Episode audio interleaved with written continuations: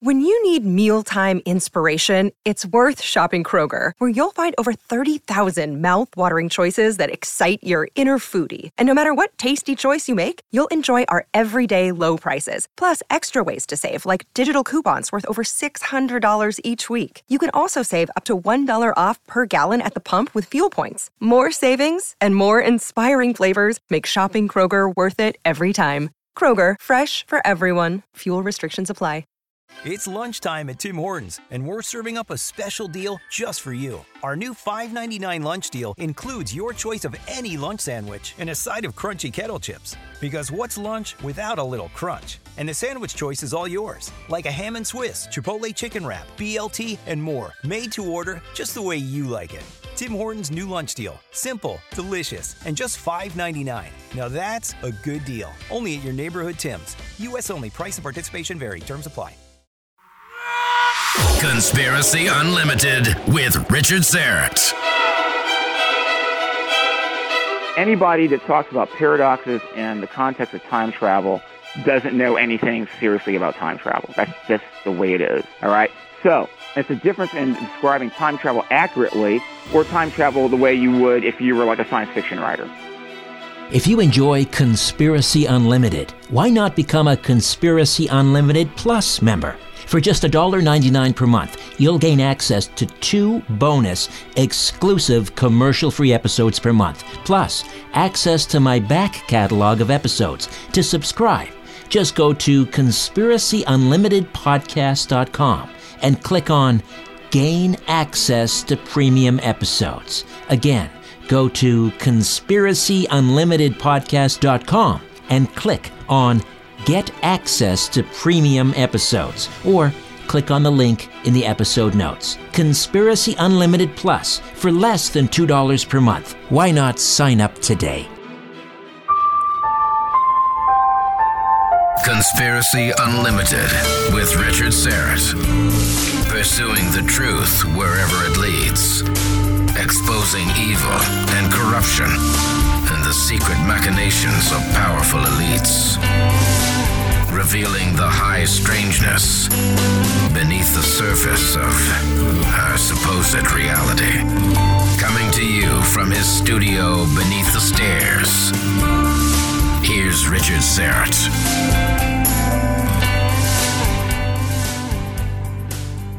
In the past, I've uh, interviewed a, uh very interesting uh, gentleman out of the University of Connecticut, a physics, physics professor by the name of um, uh, Ronald Mallett, who has been working on a theoretical time machine for many years. And there's some stumbling blocks. He needs funding, and uh, there may or may not be some problems with his theory. Uh, but lo and behold, there is someone else out there who is uh, contending for the crown uh, of the, the first time machine. And we're going to speak to him right now. Marshall Barnes is a research and design engineer and a member of the Philosophy of Time Society.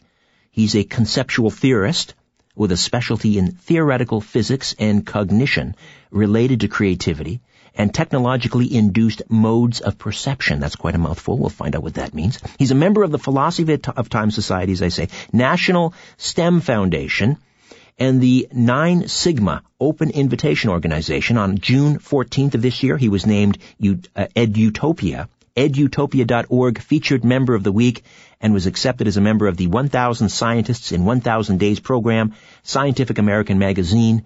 That same month, he's currently promoting science, technology, engineering, arts, and math agenda, but he's here to tell us about his race to build the very first working time machine. Marshall Barnes, how are you? I'm doing well. How are you? I'm well, thank you. All right. So let's first of all, uh, let's talk, settle this for me because I've always been confused. I've, I've heard, uh, physicists who say that Einstein's theory of relativity does not allow, uh, for time travel. Um, and I've heard those who say, well, yes, it does. Now, your theory, your theoretical time machine is actually based on, on Einstein's theory of rel- relativity, is it not? No, It's uh, not. It's based on his unfinished unified field theory. Ah, on his unified, ununified, or his unified field theory. Okay. Right. It's his, it's his unfinished one. He never actually uh, solved it, uh, and so we have to consider it, you know, unfinished. But it's his unified field theory. of electromagnetism and gravity, or what you might call distant parallelism or teleparallelism, um, but it's not general relativity. Most physicists, Uh, when it comes to time travel, actually have a very pedestrian and shallow knowledge of the subject, which is why people like Ed Farhi of MIT, which is where that one quote came from about, well, it would take, you know, half the energy of the universe and it would probably destroy it, you know, that kind of thing. They're, they're running equations out of general relativity, and general relativity allows for some very unique and interesting things, except that they're very difficult to accomplish. And, by the way, for your audience who may not be aware of this, uh, general relativity was first put together back in 1915. So you're talking about physicists who are still talking about a theory that's almost 100 years old. Okay? Right, right. So, I mean, it's kind of like, hello, can you come up with something else in the meantime? You know? One would uh, think. Uh, Marshall, let, let me um, ask you also be, uh, to to uh, to go gentle with us, uh, fair listeners, because uh, you know we're, most of us are. Well, uh, if they're anything like me, they basically uh, barely got through. I think grade ten physics. Um, so let's let's try and keep it. And, and this is actually something that you're very good well, at. I've seen you on YouTube, and you're a master at have, this. You, you are a. Understand, so I'm just asking a question. Yeah, you're a. But you're a. I've seen you on, you on YouTube. You're a master at making complex, um, uh, complex ideas very uh, simple and crystal clear, which is one of the reasons we have you on the program. Yeah. So your theoretical time machine, how does it work? How would it work?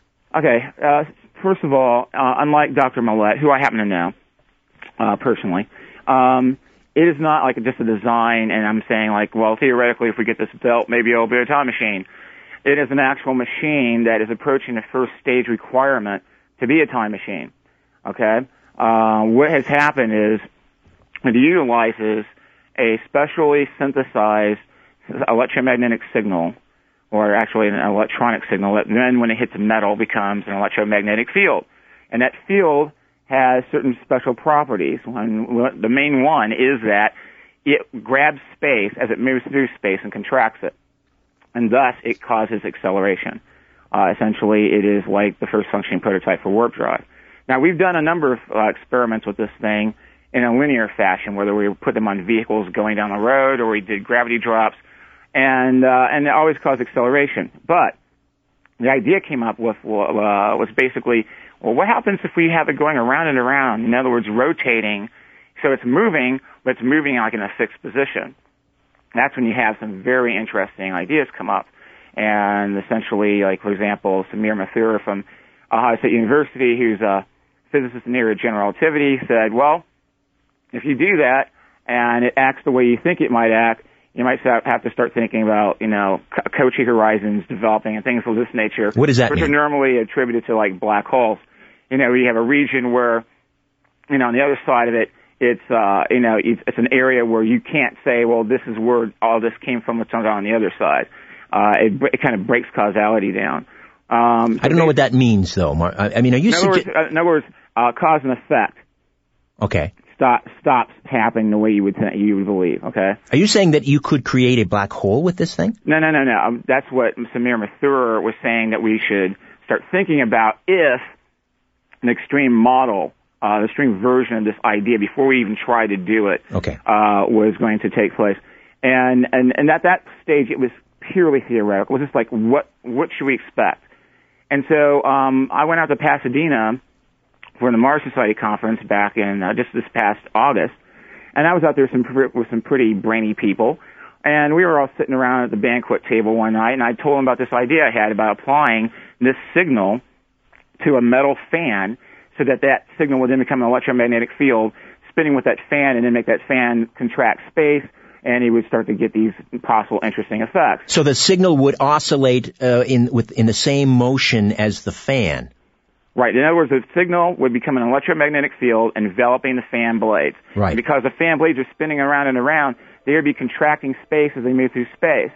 So what would happen then is that space would not have uh, the opportunity to expand back because here comes another blade. Right. And then before that get, uh, gets to um, to be, you know, finished reacting to that, here goes another blade, another blade. Tell me, describe to me what this thing looks like. Oh, right now it's it's a simple uh, metal fan. It's not very big, but it has a cable attached to it. It's not attached to the motor. It's attached to actually uh, uh, part of the housing, that uh, then basically what happens is when we send the signal to this particular uh, portion of the fan, it's then conducted to the axle and then it goes to the fan blades. And we've tested it to make sure, you know, in fact, we, I did a conductivity test before I even tried to do anything else with it. And uh, essentially what that was is you hook it up to a uh, stereo and then you uh, take a speaker with a speaker wire coming off the back of it, mm-hmm.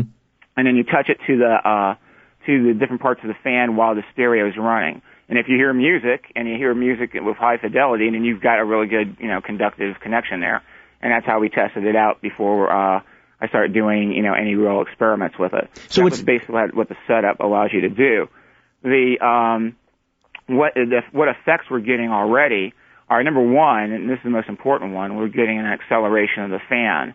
Uh, what happens is if you turn the fan on and you use a strobe light to try to uh, to make it look like it's slowed down while by setting this uh, rate on the strobe light. Right, you're putting a you're putting a load on the um, on the current. So once you add a load, then the because of the laws of conservation of energy, the the blades should, according to the present laws of physics, should slow down. Right? No, no, no, no, no. No. No. Okay. The, slow down part has to do with like um, the same principles of a timing light when a mechanic works on a car. Okay.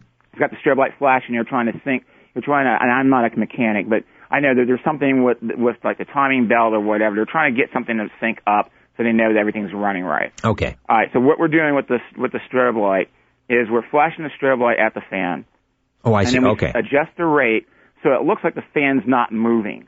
The fan's still moving. If you put your finger in, it's not going to be good. But if the fan's still moving, but this looks like it's not moving because of the because of the flicker rate of the strobe light. Right. Right. Okay, so it has nothing to do with the load Okay, like I that. understand I know what you're talking about. Yeah. It has nothing to do with it. Okay. Because we're not we're not doing anything to the motor of this fan. Got it. Okay. So what happens then is when you get it look like it's not moving, and then you turn on the field, and all of a sudden it breaks out of that frozen position. That means guess what? The blades it's are faster. faster. Right. Okay. Exactly. So, uh, so that was the one thing we did. The other thing we did was, uh, we, we, we were shining a light at it and, uh, in a dark room, and we noticed when the field's activated that it seems like some of the light starts to disappear and we don't know why, okay? Now, uh, before I can, you know, make a guesstimate about that, I have to do a test to see whether or not if it has anything to do with the fact that the fan blades are moving faster, so it might reflect, it might affect the re- reflectivity uh, that's being, you know, that's going on with the light hitting the fan blades. But we can definitely see that there is a decrease in the light that's reflecting off of the blades. So, so Marshall, if you were to place something inside this field that's been created by the oscillating fan blades in conjunction with this this, uh, this signal, what do you suspect would happen to that object? Well, okay, right now, not a whole lot, uh, aside from the fact that we got a high velocity fan going and it's blowing all kinds of air, okay? So, but the, uh, the thing about it is that, uh, eventually what we want to do is raise the power, because we're only, we're working with maybe 50 watts at the most, okay? Now we can get our hands on an amplifier. It's an expensive one, but we could, you know, it's available. We could get our hands on an amplifier that's 14,000 watts per channel. Now, along with the fact that we have, oh yeah, the other thing that's interesting is that uh, when you look at this fan when the field's turned on, you don't really see anything that radical with, with your naked eye. But if you turn up the monitor, a video monitor, after you've shot footage of it, you get a co- uh, you get a ring of color. It's like green, and that's what's just normal. That just it just comes off that comes off that way. But then when the field's activated, all of a sudden you see this stream of yellow coming into it. And we're like, what is that? you know, we're, we're still trying to figure what that is. But that's something else that's indicating that there's something really different going on here. But again, we're only dealing with 50 watts output. So if you can imagine increasing the power by like 300 times, I mean, you can just, you can just kind of think, well, you know, we might be at that point, maybe even before that point, be approaching what you might call science fiction level effects.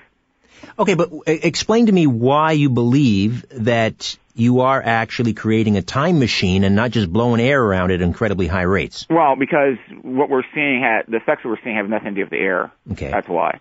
Um, I mean, air. I mean, uh, for example, the acceleration of the fan has nothing to do with blowing air. It's blowing air uh, anyway. Right. So, uh, and also the thing about it is, if we just like Ron Mallett with his uh, rotating ring laser, he thinks that if by having this laser go around, it's going to start to twist space and time, and then he'll start to get close, kind of like curves, and he'll have a time machine. Right. Well, we know that space is being affected by this field. That's what's causing the acceleration of the fan. Okay. So if we crank it up with, with enough power, then we will start to twist space and time. And then we will eventually get closed time-like curves. I mean, it's just a matter of, you know, doing the math on it. The key is that this field does something that is akin to what Einstein was talking about with his uh, unified field theory of electromagnetism and gravity. That we have an electromagnetic field that is creating a gravitic effect. In other words, it's exhibiting the kind of properties you expect if electromagnetism and gravity were coupled together in some fashion. And there's other physicists who've been looking at this idea, but the big difference is that they're trying to make the electromagnetic field take on these properties after the field has been created.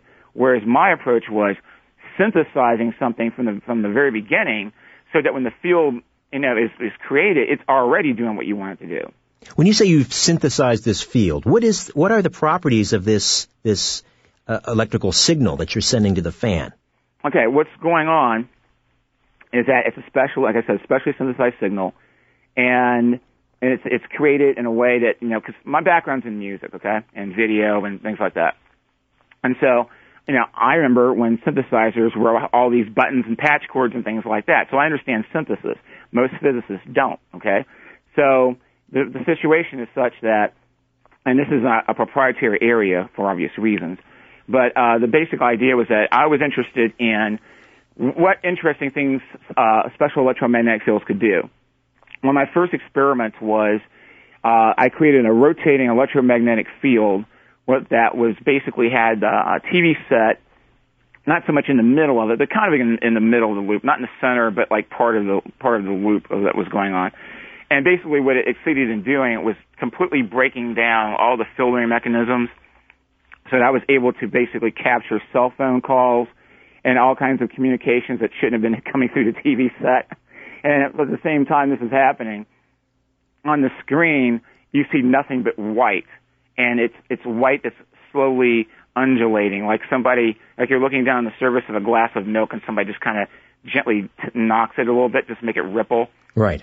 And that's what was on the screen. Hmm. And then at one point, uh, at another time I was doing one of these experiments, um, one of the things I was interested in was uh, signals traveling through space. As you well know, being in radio, uh, all these radio signals and TV signals from the years are just flying out in outer space. So I was I was interested in finding out whether or not it might be possible to capture one of these things from the past. And one day, lo and behold, I got this old movie on the TV while I was running one of these experiments I got all excited and everything at first, but then it went to commercial, and it was like you know it was a modern day commercial. Ah, okay. So what it I'd wasn't actually done was I had picked up a, a, a TV station from a long distance away that I really had shouldn't have been able to pick up at all.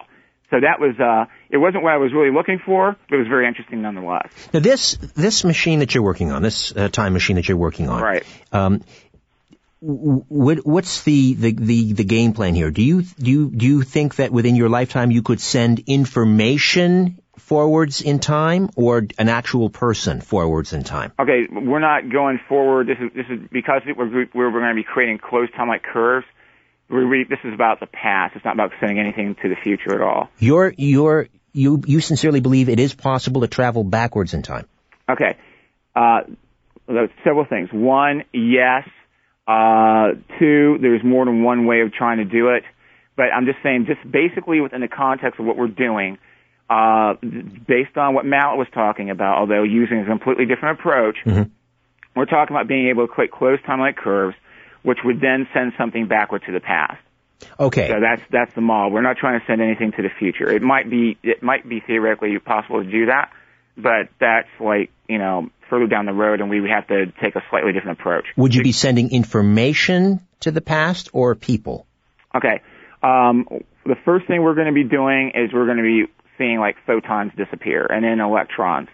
Uh, and then, so you can, so you can call that information if you want.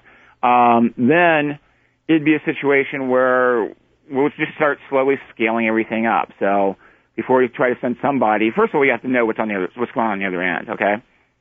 But eventually, let's say in the long view, uh, yeah, there's, in fact, I've already had people say that they would, they would volunteer to go.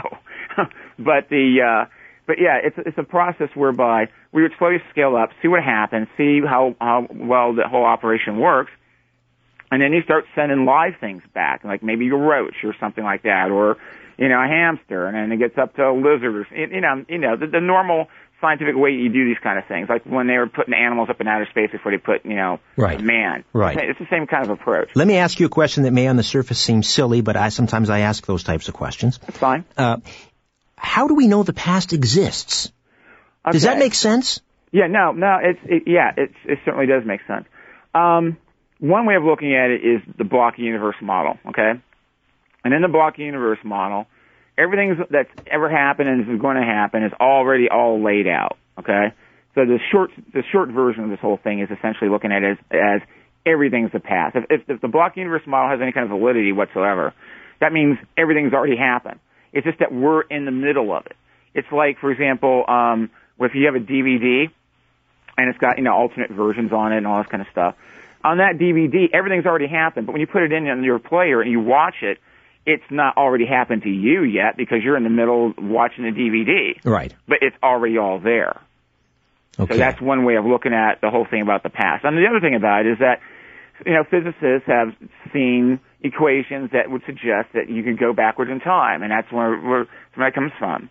So, you know, but, and I want to point out one thing. One of the problems with dealing with concepts about time travel is that the original ideas about time travel came from like, you know, science fiction stories. H.G. Wells. Exactly, right. And so inherently, you have all kinds of ideas in there that don't make sense if you try to apply it to the real world. Like paradoxes, okay? There are no paradoxes in any real time travel scenarios because it's real easy to see why that wouldn't happen. Uh, the Copenhagen interpretation of quantum mechanics is one of them. Okay, let me just explain uh, like a paradox. A typical paradox is the problem with t- traveling to the, the past is, let's say I travel back to 19, uh, 1951 and I prevent my parents uh, inadvertently uh, from from getting married and thus having children, and thus I wouldn't exist. Mm-hmm. So that's a paradox. Or I accidentally run over my great great grandfather with an ox cart in you know 1805, so that my grandparents would my grandfather wouldn't be born, my father wouldn't be born, and so on. These are these are called paradoxes. Right. You're saying that's not a problem with traveling backwards in time. Right. Exactly. How, and explain why? why. Because when you go back in time. Now, well, first let me start out from a scientific foundation. The Copenhagen interpretation of quantum mechanics says that you only get one outcome per measurement, okay? So to apply that to the real world, you know, the one measurement that's already happened is like all this stuff with your, you know, ancestors and you are here, okay? So that's, that's a given. If you go back in time, and this is where it becomes very important, the mere act of traveling back to the past is a different outcome because it didn't happen the first time around. So that automatically says, okay, something's different here, alright? Then anything else that you do while you're back there, it's also obviously a different outcome. So you have to be in a parallel universe. You, you get, it's not the same timeline. So technically, Right, so- are you traveling backwards in time, or are you simply jumping to another dimension? In other words, okay, anybody that talks about paradoxes within the context of time travel doesn't know anything seriously about time travel. That's just the way it is. Okay. All right. So it's a difference in describing time travel accurately or time travel the way you would if you were like a science fiction writer. Got all it. right. So if you go back in time, you're ending up in a parallel universe. All right. You're not going to be on the same timeline as you were because everything are, they already happened, and we have records of it. For example, you can't go back in time and save the same Titanic that we know about because it's at the bottom of the ocean floor. Okay. We've But you could save a Titanic in an alternate universe. It. exactly. All right, hold on, Marshall. I've got uh, about a billion more questions for you. Okay. I don't know if we'll get to all of them, probably not. But the one we need to find out is, is it possible to travel back further in time than when the time machine was created? Don't answer now. We'll get to that when we come back. Marshall Barnes, the race to build the first time machine.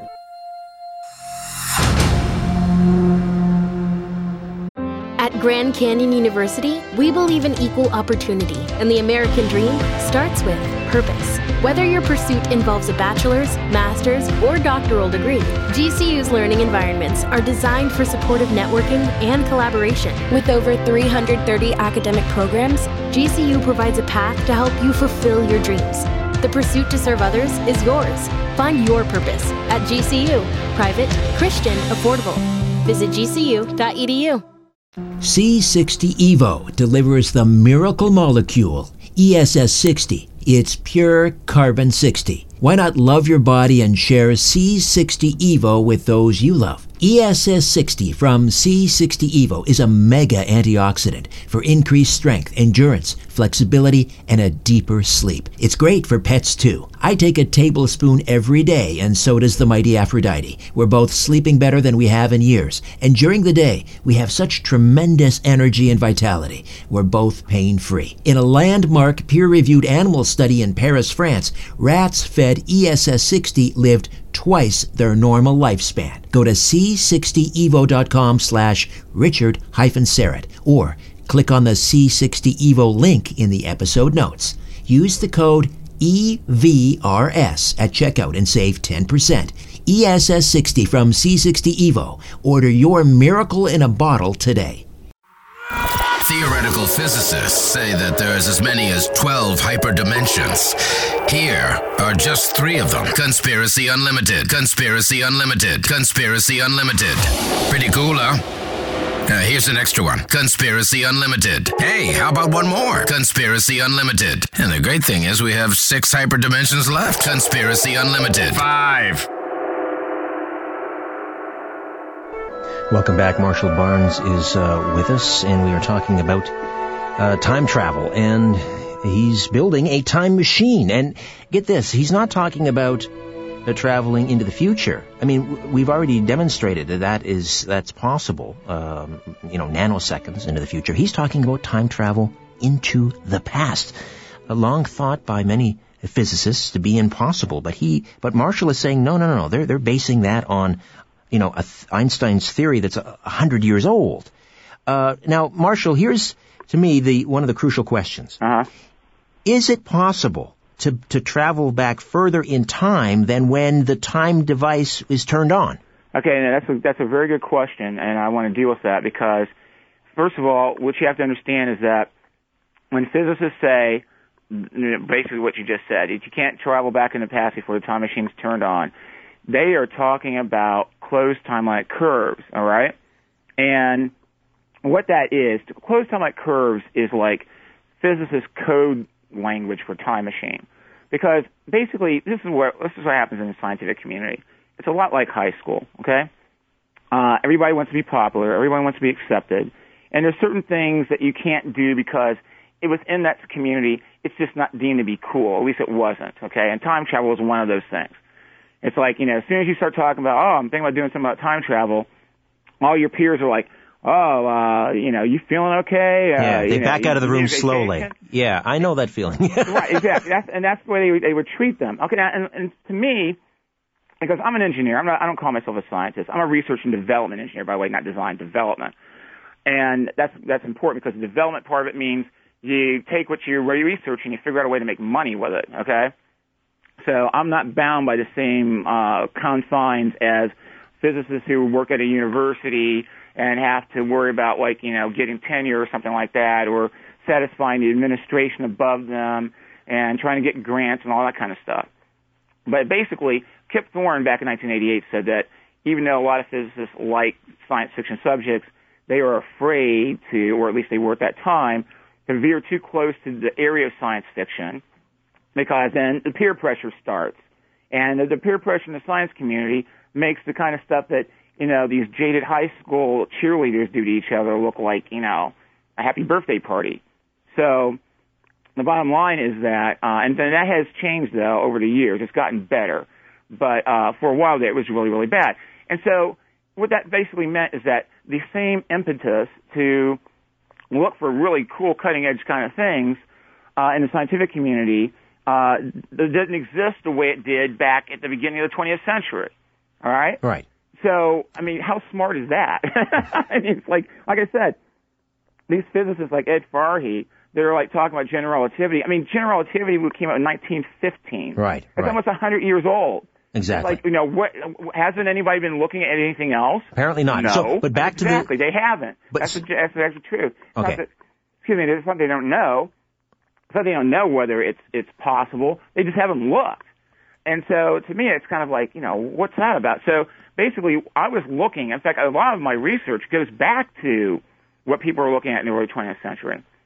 After all, that's where Einstein's unfinished unified field theory is derived from. It was like he was working on it in the early 20s uh, initially, and uh, he was trying to unify electromagnetism and gravity. And a lot of people in the scientific community have completely forgotten about that. Well, that's what a lot of Tesla's work was based on, right? Was Einstein's unfinished? No, no, No? no, no. We we can't get that mixed up. Tesla Okay. stuff.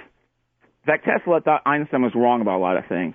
I'm not saying Einstein was wrong. I'm just saying Tesla disagreed with him. Okay. But Tesla was really big into electricity. Okay? Right.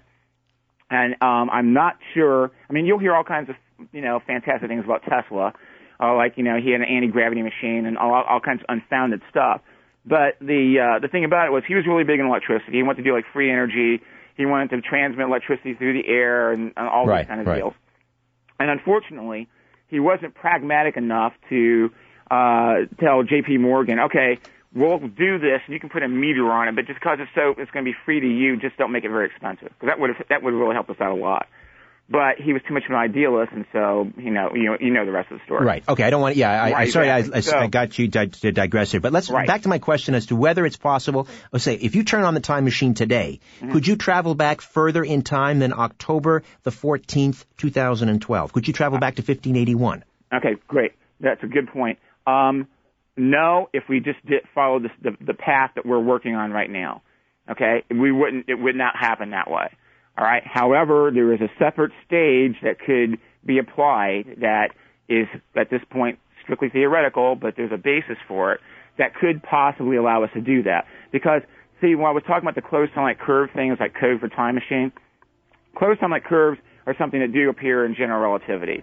And so, and what they do is they take you back to a particular point in the past where that curve began in the first place. All right. Right. And there's actually even problems with the descriptions of these closed time-like curves because some descriptions say that when you go into one, you come right back around and repeat the same thing over and over and over again. But if that happens, then really, like Stephen Hawking's idea of chronology protection conjecture comes into play. Okay. You you're going to lose the room with. The, All right, let, sorry. me, let me. That's all right. Can you go back before the time Yeah. machine's created? And you're Um, saying that there is a possibility. Yeah, th- there, there's a possibility. It's just not based on what most physicists are talking about when they talk about time machines. They're usually talking about closed time-like curves. And in that case, uh, no, you couldn't. So, you know, we're talking about a different thing altogether. But in your but in your world, in your vision, it's there's a there's an there's a po- the possibility. There is a there, there is a path to go down to test whether or not it might be possible. Okay. So that's yeah. Now, if you're if you're sent to the past, can you get back? I mean, how I mean, how, how are you able to? I'll, I'll answer the question. Yeah. Yeah. You, if, if, for example, if you, let's say you open up some kind of a wormhole to the past, okay? As long as the wormhole stays open, yeah, you can get back. Now, let's say the wormhole collapses, but because of the technology we're using, and you're not didn't you weren't silly enough to go back to some point in the past where, you know, you didn't have you know comparable technology. All right, then you know if that, that happened, then you could build the machine again and come back if you knew how to do it. Okay. For example, if I if I went back and then something happened and the machine uh, got destroyed on this end, and I was as long as I was like you know in the, the 50s, 60s, 70s, 80s, 90s, I could build it again and come back. So you know that in that case it would work. If you have a vehicle and uh, and, and you somehow are able to go back to back in time, yeah, you can get back because you have the vehicle. The only problem with with, with uh, coming back is whether or not you have the means to do so, build another machine where you are in order to do so. People wanting to go back to ancient Egypt and ancient Rome and all this other kind of silliness. I mean, that would be very difficult. Plus the fact no one spoke English back then, so I don't know why people want to do that kind of stuff. You know, I'd rather go back to like some other part in the you know in the latter part of the 20th century where I know everything that's going to happen and I know where to find the best restaurants and all that kind of stuff and have a lot of fun. I like you know this is uh, this is refreshing actually to hear uh, someone speak about you know time travel in these terms. Uh, yeah, let's go back to when you know uh, when a Big Mac was fifty cents for crying Yeah. out loud. Never mind you know trying to you know to see the Gettysburg Address or no, let's go to Woodstock. Let's go to you know Right on. see some, some Yes. cool stuff. You Uh, know. Um, first of all, uh, what, what are the obstacles for you to complete this? Is it funding? Is it what, what's what's what's the main obstacle you're facing? well, we facing right have now? again, like I said, I am a research and development engineer, so this means I have a, a business uh, side to all this. So uh, we have a business plan. We're in the process of working it. And so funding's not the same problem as it was as is with Dr. Mallett, uh, who needs like three hundred thousand dollars. The last time I talked with him, in order to even get to the first stage, so he can try to see if his idea even works. I mean, with three, I I couldn't spend three hundred thousand dollars on this project, at least to get to the point where I can say, hey, this thing works. All right. You don't need that kind of money. Uh, one of the reasons why is because we already had the STTS technology, which enables us to start to do interesting things to begin with. So now it's just a matter of scaling the thing up. I mean, the amplifier that I referenced was, was 14,000 watts. That's like a $6,000 amplifier, okay? So that's kind of expensive. But, I mean, I don't need anywhere near the money that Mallett needs. I what mean, do you need, close. Marshall? What do you need? What do you need? Basically, all we need is time to, to, to conduct the research and, and, and start, you know, scaling things up. Right. So in other words, I think we're going to have a conclusion whether it's possible or not. We're going to know in less than 30 months. You In know, less than probably 30 a lot, lot, lot less than 30 months. And how? And, and assuming that goes well, how soon uh, before um, you could send someone backwards in time? Well, okay, let's say that everything goes as we think it should go. Realistically, next year we should know whether or not we can, you know, it will really work. And then, then that, that's just in terms of getting close on that curve's going and maybe even opening up some kind of a hole in space and time. Then comes like all the other interim stages you have to go through to figure out, okay, what are you going to do now? What what are the limitations? It, there's a lot of research goes into that. So I, you know, it'd be like maybe another year or two, something like that, because we don't know. We're dealing with a lot of unknown things here. I don't know. Uh, for example, radiation problems. We already know that this, the fan, the way it is right now, is creating ozone, but there's no high voltage involved. So we think there might be some kind of Z-Mansing effect that this warping space, the thing that's, that's being generated, is creating. So we have to we have to have all kinds of issues we have to deal with along the way. It's not like it's a matter of like, oh, let's get that amplifier and hook it up and crank it up all the way to 11. You know, this is you know after all you know very uh, um, you know it's a scientific process and we have to be careful because there are certain risks. Right. You know, you don't want to ramp it up to 11, as you said. yes. Uh, Let's send Christopher Guest back in time. Let's, all right, for those fans of, uh, Spinal Tap. Uh, uh, now listen, uh, uh, where can people, uh, find out more about what you're doing? Can they see YouTube video? Can they see, where can they What learn they more about what you're doing? to do is go to this website that's been created. It's called the Great Time Machine Race dot Weebly. That's W E E B L Y dot com. The Great Time Machine Race dot Weebly dot com. All the information about what's starting to happen is going to be on there, both for Mallett as well as myself and my project, which which is called the the Fairdrahunk Fan. Now, So I'm guessing this all is on a, there. You'll see pictures. We're going to eventually start putting video on there. There's there's all kinds of stuff that's going to be there. and again, you're you're saying that it's, it's, it's, uh, it's possible that if everything goes right over the next 30 months, you could start sending people back in time. I, I caution with the people thing only because there's certain things we don't know about. But we could certainly, I mean, we're going to be sending like, you know, photons and things like that back. And I, I thoroughly expect that.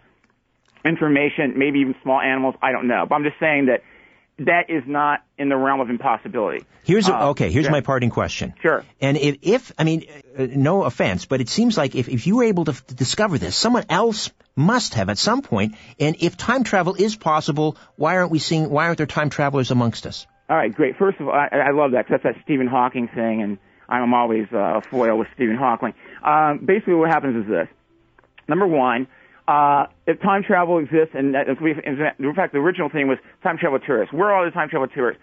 Anyone smart enough to do time travel and then tour, and turn it into a, a, touring business, you know, is smart enough to know if you go back in the past, you don't want people to know you're from the future because it's going to cause all kinds of problems. The other thing about it is this, and this comes down to physics because of parallel universes, there's a near infinite number of paths out there. So the probability that someone from the future is going to come to our particular past is rather nil, particularly if they're running a time travel business. All right, that's Okay? uh, we got to leave it at that point. I, th- I think that's a great answer. And Marshall, what a pleasure meeting you. Thank you. Uh, you've left us all gobsmacked, as they say across the pond in the UK. I hope you'll come back on and talk more. Not a problem. Marshall Barnes. A new Conspiracy Unlimited with Richard Syrett drops every Monday, Wednesday, and Friday at conspiracyunlimitedpodcast.com. Blow your mind. That is all for now. Oh, and remember to share and give a five star review because we have huge egos and need love. We're like cats. We need. We need constant petting.